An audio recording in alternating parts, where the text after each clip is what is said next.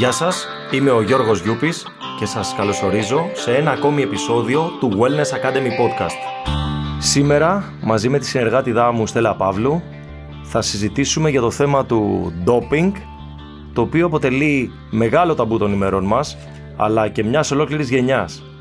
Στέλλα, καλώς όρισες. Καλώς σε βρήκα, Γιώργο, για μια ακόμα φορά.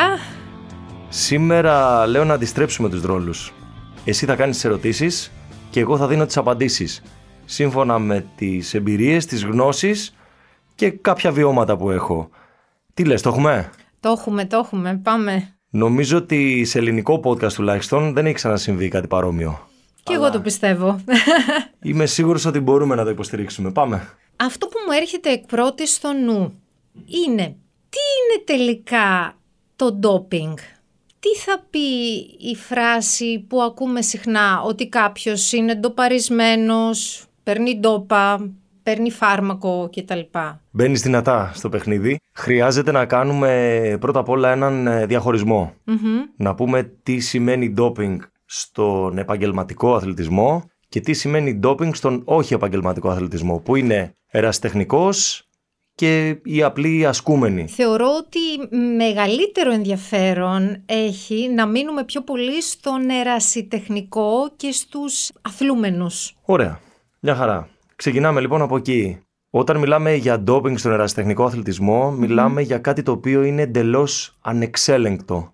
Κάποιος ο οποίος παίρνει κάποιες απαγορευμένες ουσίες, όντας όχι επαγγελματίας αθλητής, δηλαδή ένας απλός ασκούμενος σε ένα γυμναστήριο. Ναι. Που απλά πάει Δευτέρα, Τετάρτη, Παρασκευή και κάνει τα βάρη του, ή σε ένα γυμναστήριο CrossFit, ή σε έναν σύλλογο που κάνουν ερασιτεχνικό αθλητισμό, μπορεί να χρησιμοποιεί κάποιες ουσίες τις οποίες ποτέ κάποιος δεν θα τον ελέγξει. Άρα μιλάμε ότι δεν υπάρχει έλεγχος στον ερασιτεχνικό αθλητισμό, ενώ στον επαγγελματικό αντίστοιχα υπάρχει. Σωστά.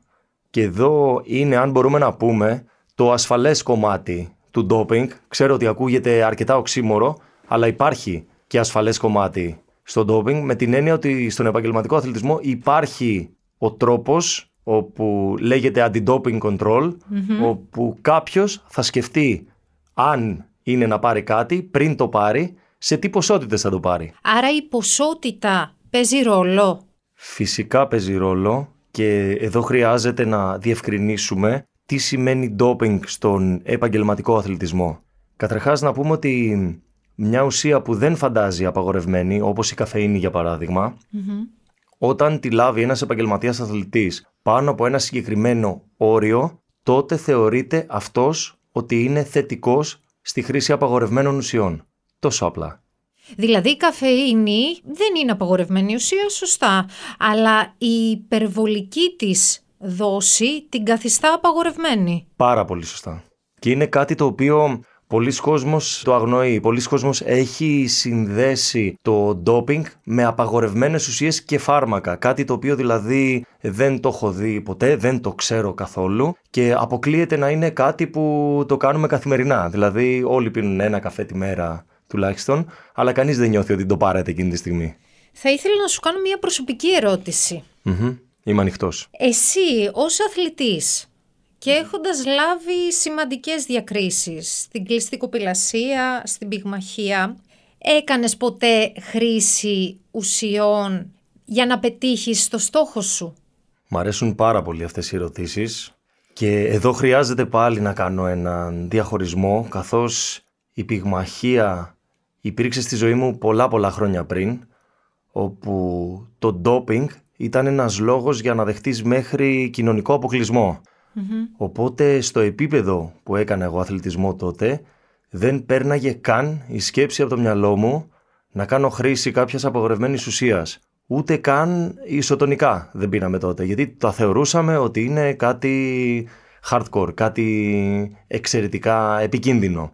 Σε ό,τι έχει να κάνει με την κλειστή κοπηλασία, που αφορά στην τελευταία δεκαετία της αθλητικής μου καριέρας, δεν θα έμπαινα στη διαδικασία και δεν μπήκα στη διαδικασία να κάνω χρήση ουσιών, καθώς είναι πολύ μεγάλο το τίμημα μετά που χρειάζεται να πληρώσεις σε περίπτωση που ένα τεστ σε βγάλει θετικό, όπως επίσης είναι και μεγάλη η ηθική απόκληση από το να μπω εγώ σε μια τέτοια διαδικασία. Δηλαδή δεν θα το ήθελα σε καμία περίπτωση να υπάρχει αυτό το πράγμα στη ζωή μου και κυρίως δεν θα αισθανόμουν καλά όταν μια διάκριση θα είχε προέλθει με τη βοήθεια κάποιων απαγορευμένων ουσιών και εγώ μέσα μου θα γνώριζα ότι δεν είναι πραγματική. Πέραν δηλαδή από την υγεία υπάρχει και ηθικός λόγος όπως ανέφερες. Σωστά.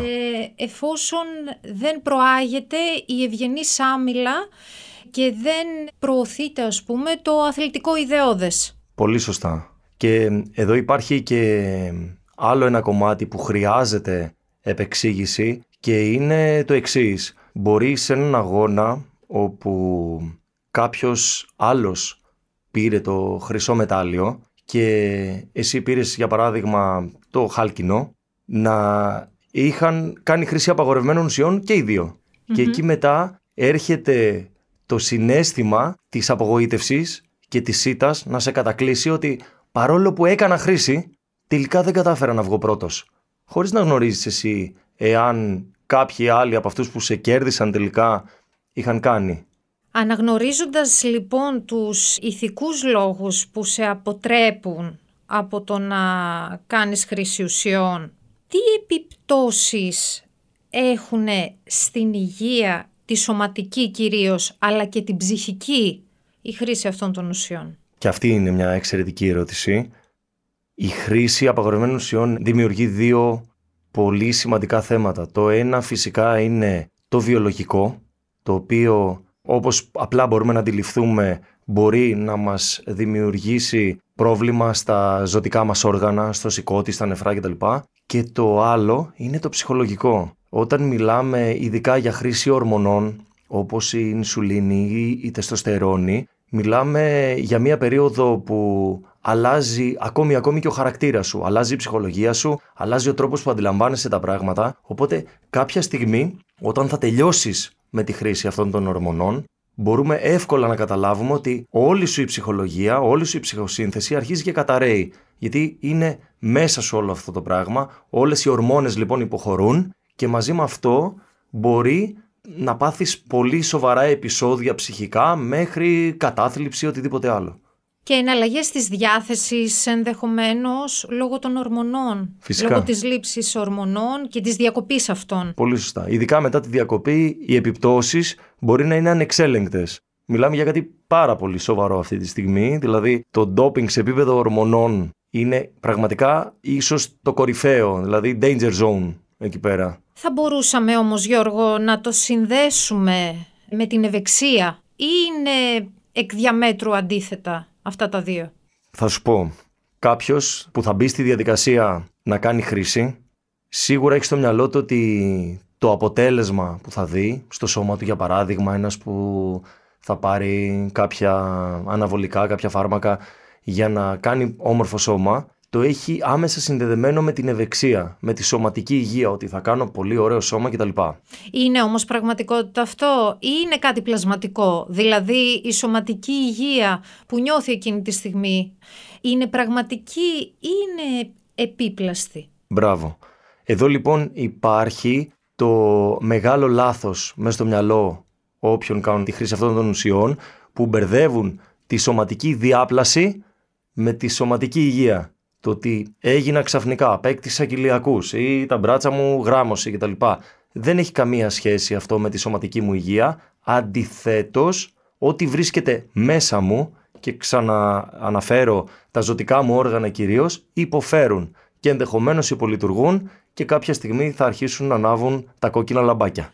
Άρα, βλέποντας ένα πολύ γυμνασμένο σώμα, με χαμηλά ποσοστά λίπους και αυξημένη μυϊκότητα, μπορούμε να αντιληφθούμε αν έχει κάνει χρήση αυτών των ουσιών ή αυτό αν είναι αποτέλεσμα διατροφής, ισορροπημένης διατροφής και άσκησης? Όχι, σε καμία περίπτωση. Δεν μπορούμε να βγάζουμε συμπεράσματα από την όψη κάποιου, προς Θεού. Δεν το λέμε αυτό σε καμία περίπτωση. Μπορεί κάποιος που πραγματικά είναι πολύ πολύ έμπειρος να διακρίνει κάποια σημεία, αλλά και πάλι μπορεί να πέσουμε θύμα της κρίσης μας και να πούμε ότι αυτός ο άνθρωπος έκανε χρήση απαγορευμένων ουσιών, ενώ το αποτέλεσμα που βλέπουμε μπροστά μας είναι ξεκάθαρα το ότι έκανε μακροχρόνια πολύ καλή γυμναστική και γράμμωσε και πολύ καλή διατροφή και έχει το σώμα που έχει αυτή τη στιγμή. Η ερώτηση που μου προκύπτει αυτή τη στιγμή έχει να κάνει με αυτό ακριβώς που συζητάμε τώρα, σε ό,τι αφορά τη γράμμωση,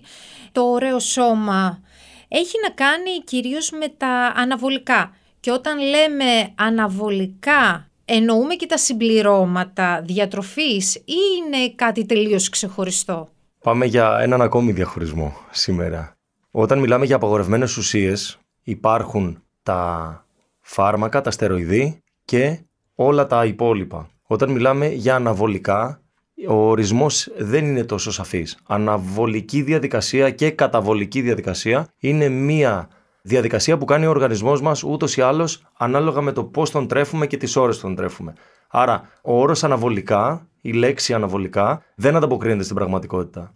Όταν θέλουμε να αναφερθούμε λοιπόν σε απαγορευμένες ουσίες, μιλάμε συνήθως για στεροειδή φάρμακα. Και ποια η διαφορά, θα μου πεις? Ναι. Η διαφορά των συμπληρωμάτων με τα στεροειδή φάρμακα είναι ότι τα συμπληρώματα θα τα αγοράσεις από τη λιανική, από ένα κατάστημα οποιοδήποτε έξω στο εμπόριο. Σωστά. Αντίθετα, τα φάρμακα θα χρειαστεί να πας στο φαρμακείο.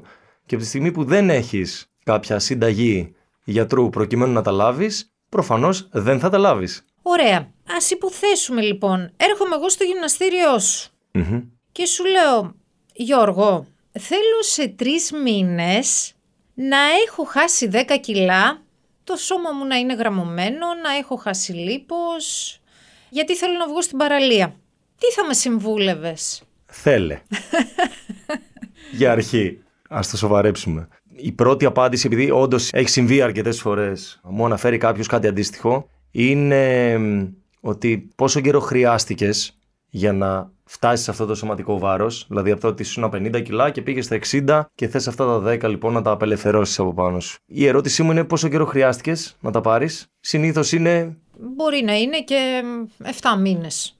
Μπορεί. Το λιγότερο. Το λιγότερο, 7, ναι. 10, 15, 2 χρόνια. Ωραία. Κάπου τόσο χρόνο λοιπόν χρειάζεται και για να τα απελευθερώσουμε. Να επιστρέψουμε αυτά τα κιλά, να τα βγάλουμε από το σώμα μας.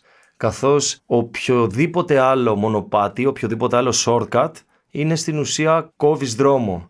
Και όταν κόβεις δρόμο πραγματικά κινδυνεύεις ανά πάσα ώρα και στιγμή να επιστρέψεις στον κεντρικό δρόμο που τα φορτηγά έρχονται με μεγάλη ταχύτητα και μάλλον θα σε πατήσουν. Άρα μιλάμε δηλαδή για μια αργή διαδικασία και ας το πούμε ένα μαραθώνιο και όχι ένα sprint που οι περισσότεροι ας πούμε το έχουμε στο μυαλό μας, λίγο πριν το καλοκαίρι ας πάω ένα γυμναστήριο, ας πάρω κάτι να βοηθηθώ. Μιλάμε για μια διαδικασία η οποία χρειάζεται χρόνο για να μπορέσει το σώμα σου να αφομοιώσει σταδιακά το νέο σου βάρος. Πολύ σωστά. Θα έλεγα ότι είναι ένας μαραθώνιος όπου τρέχεις ακόμη και στον ύπνο σου. Η γυμναστική και η φιλοσοφία της γυμναστικής είναι κάτι αέναο, είναι κάτι συνεχές, είναι κάτι το οποίο δεν τελειώνει ούτε μετά το καλοκαίρι, ούτε αρχίζει λίγο πριν ξεκινήσει το καλοκαίρι. Ακριβώς. Οπότε όλες αυτές οι συνταγές και για τα γιατροσόφια και οι ουσίες και τα συμπληρώματα, τα παράξενα και τα μη παράξενα που θέλει κάποιος να λάβει λίγο καιρό πριν φτάσει το καλοκαίρι, πραγματικά είναι μια ουτοπία. Δεν έχουν θέση στον πραγματικό αθλητισμό. Ο πραγματικός αθλητισμός είναι όλο το χρόνο και δεν βρίσκεται στο γυμναστήριο, βρίσκεται στο κεφάλι και στο mindset του κάθε ανθρώπου. Υπάρχει τρόπος φυσικού ντόπινγκ? Υπάρχει. Τι ακριβώς εννοείς? Εννοώ υπάρχουν φυσικές μέθοδοι που σου αυξάνουν την ενέργεια ή μπορούν να σου δώσουν το κάτι παραπάνω. Φυσικά. Καταρχάς, ο περισσότερος κόσμος, ο λόγος που καταφεύγει στις ουσίες είναι για να αναπληρώσει κάτι που του λείπει. Δεν γνωρίζει όμως ότι αυτό το κάτι υπάρχει ήδη μέσα στις τροφές μας και μπορεί να το πάρει πολύ πολύ εύκολα από τη διατροφή του. Σίγουρα η διατροφή είναι πάρα πολύ σημαντική. Και εδώ να δώσουμε και ένα free tip για φυσικό ντόπινγκ, αν είναι σωστός ο ορισμός. Θα σε αφήσω να το πεις εσύ. Ένας απόλυτα φυσικός τρόπος να αυξήσει κάποιος την ενέργειά του είναι να καταναλώσει πριν από την προπόνηση χυμό μπατζαριού. Και γιατί χυμό μπατζαριού? Γιατί ουσιαστικά ο χυμός περιέχει ένα συστατικό, το νιτρικό άζωτο, το οποίο διευκολύνει τη ροή του αίματος και του οξυγόνου στους μυς. Οπότε λειτουργεί εξαιρετικά ευεργετικά για τον οργανισμό. Και ένα άλλο που θα μπορούσαμε να πούμε είναι το ακατέργαστο κακάο. Το ακατέργαστο κακάο είναι πηγή ενέργειας και είναι φυσικό αντικαταθλιπτικό. Wow. Και μπορούμε να δημιουργήσουμε ωραίες συνταγές, ωραία σνακ με βάση αυτό. Όπως είχαμε πει και σε άλλο επεισόδιο που είχαμε κάνει για το Μέγα 3, νομίζω ότι χρωστάμε στον κόσμο να κάνουμε ένα ξεχωριστό podcast με τις συνταγές, τις συνταγές διατροφής. Θα γίνει και αυτό. Ωραία. Πάμε να αλλάξουμε θέμα. Ναι, αμέ. Τι θες να πούμε? Θα ήθελα λιγάκι να γυρίσουμε στον επαγγελματικό αθλητισμό. Για ποιο λόγο οδηγείται κανείς ως επαγγελματίας αθλητής στην χρήση ουσιών? Αυτό είναι πάρα πολύ απλό να το αντιληφθούμε. Είναι ο στόχος, ξεκάθαρα. Ο στόχος που έχει ένας επαγγελματίας αθλητής μπορεί να είναι απλώς η κατάκτηση ενός μεταλλίου ή ο διαγωνισμός σε ένα παγκόσμιο πρωτάθλημα ή σε ένα πανευρωπαϊκό. Δεν παίζει ρόλο το πόσο μεγάλο θα είναι αυτό το πρωτάθλημα. Ή κάποιο οικονομικό βραβείο, κάποιο χρηματικό βραβείο, οπότε και γι' αυτό θα ζυγίσει ενδεχομένως τα πράγματα και θα μπει στη διαδικασία να κάνει περιορισμένη χρήση απαγορευμένων ουσιών προκειμένου να φτάσει στο στόχο όπως χρειάζεται. Άρα υπάρχουν κίνητρα για τους επαγγελματίες στο να λάβουν αυτές τις ουσίες. Υπάρχουν, ωστόσο η ηθική υπόσταση, και συγγνώμη που σε διακόπτω, η ηθική υπόσταση είναι κάτι ξεχωριστό. Δηλαδή το ότι έχω εγώ έναν στόχο που θέλω να κατακτήσω, τα μέσα που θα βάλω σε δράση για να το κατακτήσω έρχονται σε άμεση συνάρτηση με τις αξίες μου. Ωστόσο, αυτός ο αθλητής που έχει κάνει χρήση των ουσιών αυτών θα μπορούσε να κρυφτεί, ας το πούμε, ώστε να μην πιαστεί σε τυχόν έλεγχο αντι-ντόπινγκ. Ναι, τώρα πάμε σε ένα άλλο εξαιρετικά χρήσιμο κεφάλαιο που λέγεται μάσκες. Μάσκες. Μάσκες. Δεν μιλάω για τις απόκριες. Μιλάω για τις μάσκες αυτές που, όπως λέει και το όνομά τους, πρόκειται για άλλα φάρμακα, για άλλο κύκλο, για άλλη θεραπεία φαρμάκων, τα οποία έρχονται να καλύψουν σαν μάσκα την ανιχνευσιμότητα των βασικών απαγορευμένων ουσιών. Με απλά λόγια, παίρνεις την απαγορευμένη ουσία, παίρνεις το απαγορευμένο φάρμακο. Μ' αρέσει όπως με κοιτάς τώρα. Γεμάτη απορία και έκπληξη. Παίρνεις το απαγορευμένο φάρμακο και για να μην ανιχνευτεί σε τυχόν έλεγχο, παίρνεις ένα ακόμη φάρμακο προκειμένου να το καλύψεις. Όπως σαν ασπίδα ακούγεται αυτό. Δηλαδή λαμβάνεις την ουσία. Σωστά. Και παίρνεις μια άλλη ουσία που την καλύπτει. Εξαιρετικό. Ανθυγιεινή ασπίδα, αλλά ναι. Και λέγεται μάσκα. Αξίζει όμως τελικά τον κόπο, Γιώργο, όλο αυτό?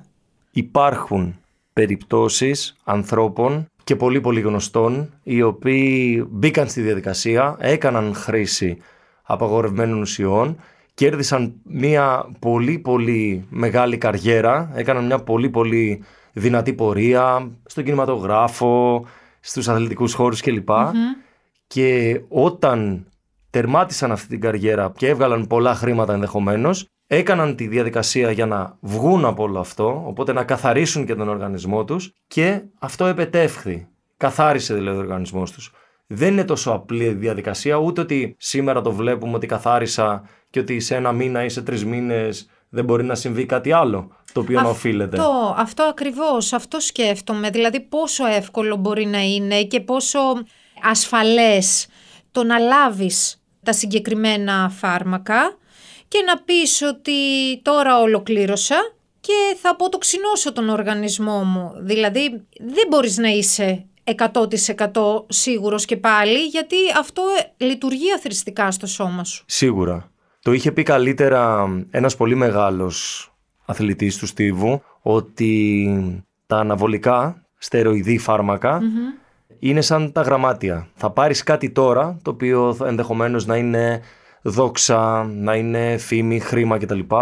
Το οποίο όμως κάποια στιγμή σίγουρα θα κληθείς να το πληρώσεις. Έχει μια ημερομηνία πάνω αυτό, την οποία συνήθως δεν τη βλέπουμε την ώρα που αγοράζουμε τη δόξα, το χρήμα κλπ. Αλλά κάποια στιγμή καλούμαστε να πάμε στο ταμείο. Η αλήθεια είναι ότι μου λύθηκαν αρκετές απορίες που μου είχαν δημιουργηθεί. Χαίρομαι. Σε σχέση με όλο αυτό και με το διαχωρισμό που έκανες με τον επαγγελματικό και τον ερασιτεχνικό. Πρόκειται σίγουρα για μια ουτοπία. Ξεκάθαρα. Εσύ ως αθλητής, ως πρωταθλητής, ποιο είναι το κοινωνικό μήνυμα που θα μπορούσες να δώσεις? Σίγουρα σαν κοινωνικό μήνυμα που θα μπορούσα να δώσω είναι ότι μένουμε κοντά στον υγιή αθλητισμό. Είναι μια φράση η οποία δεν περιέχει κάτι αρνητικό και γι' αυτό τη σκέφτηκα αρκετά για να τη δώσω. Σίγουρα αποφεύγουμε απαγορευμένες ουσίες, μένουμε κοντά στον υγιή αθλητισμό και πραγματικά τα ωφέλη θα χρειαστούμε χρόνο προκειμένου να τα δούμε. Γιατί συνήθως αυτό που βάζει τον κόσμο σε αυτή τη διαδικασία είναι ότι θέλει να δει γρήγορα αποτελέσματα. Οπότε υπομονή και στροφή μόνο στον υγιή αθλητισμό. Με αυτό το πολύ όμορφο κοινωνικό μήνυμα πάμε να κλείσουμε το σημερινό μας podcast. Ελπίζω και προσδοκώ ειλικρινά εκεί έξω να υπήρξε κόσμος που ενημερώθηκε σήμερα και παρακινήθηκε από όλη αυτή την κουβέντα και τελικά θα επιλέξει το δρόμο της προσπάθειας, το δρόμο της δράσης και όχι τα σύντομα μονοπάτια. Θα κλείσω λοιπόν και εγώ με αυτό σήμερα. Στέλλα, σε ευχαριστώ πάρα πολύ για τη συνέντευξη που μου έκανες. Εγώ σε ευχαριστώ. Να είστε όλοι καλά, ευχαριστούμε που μας ακούσατε. Τα λέμε στο επόμενο επεισόδιο.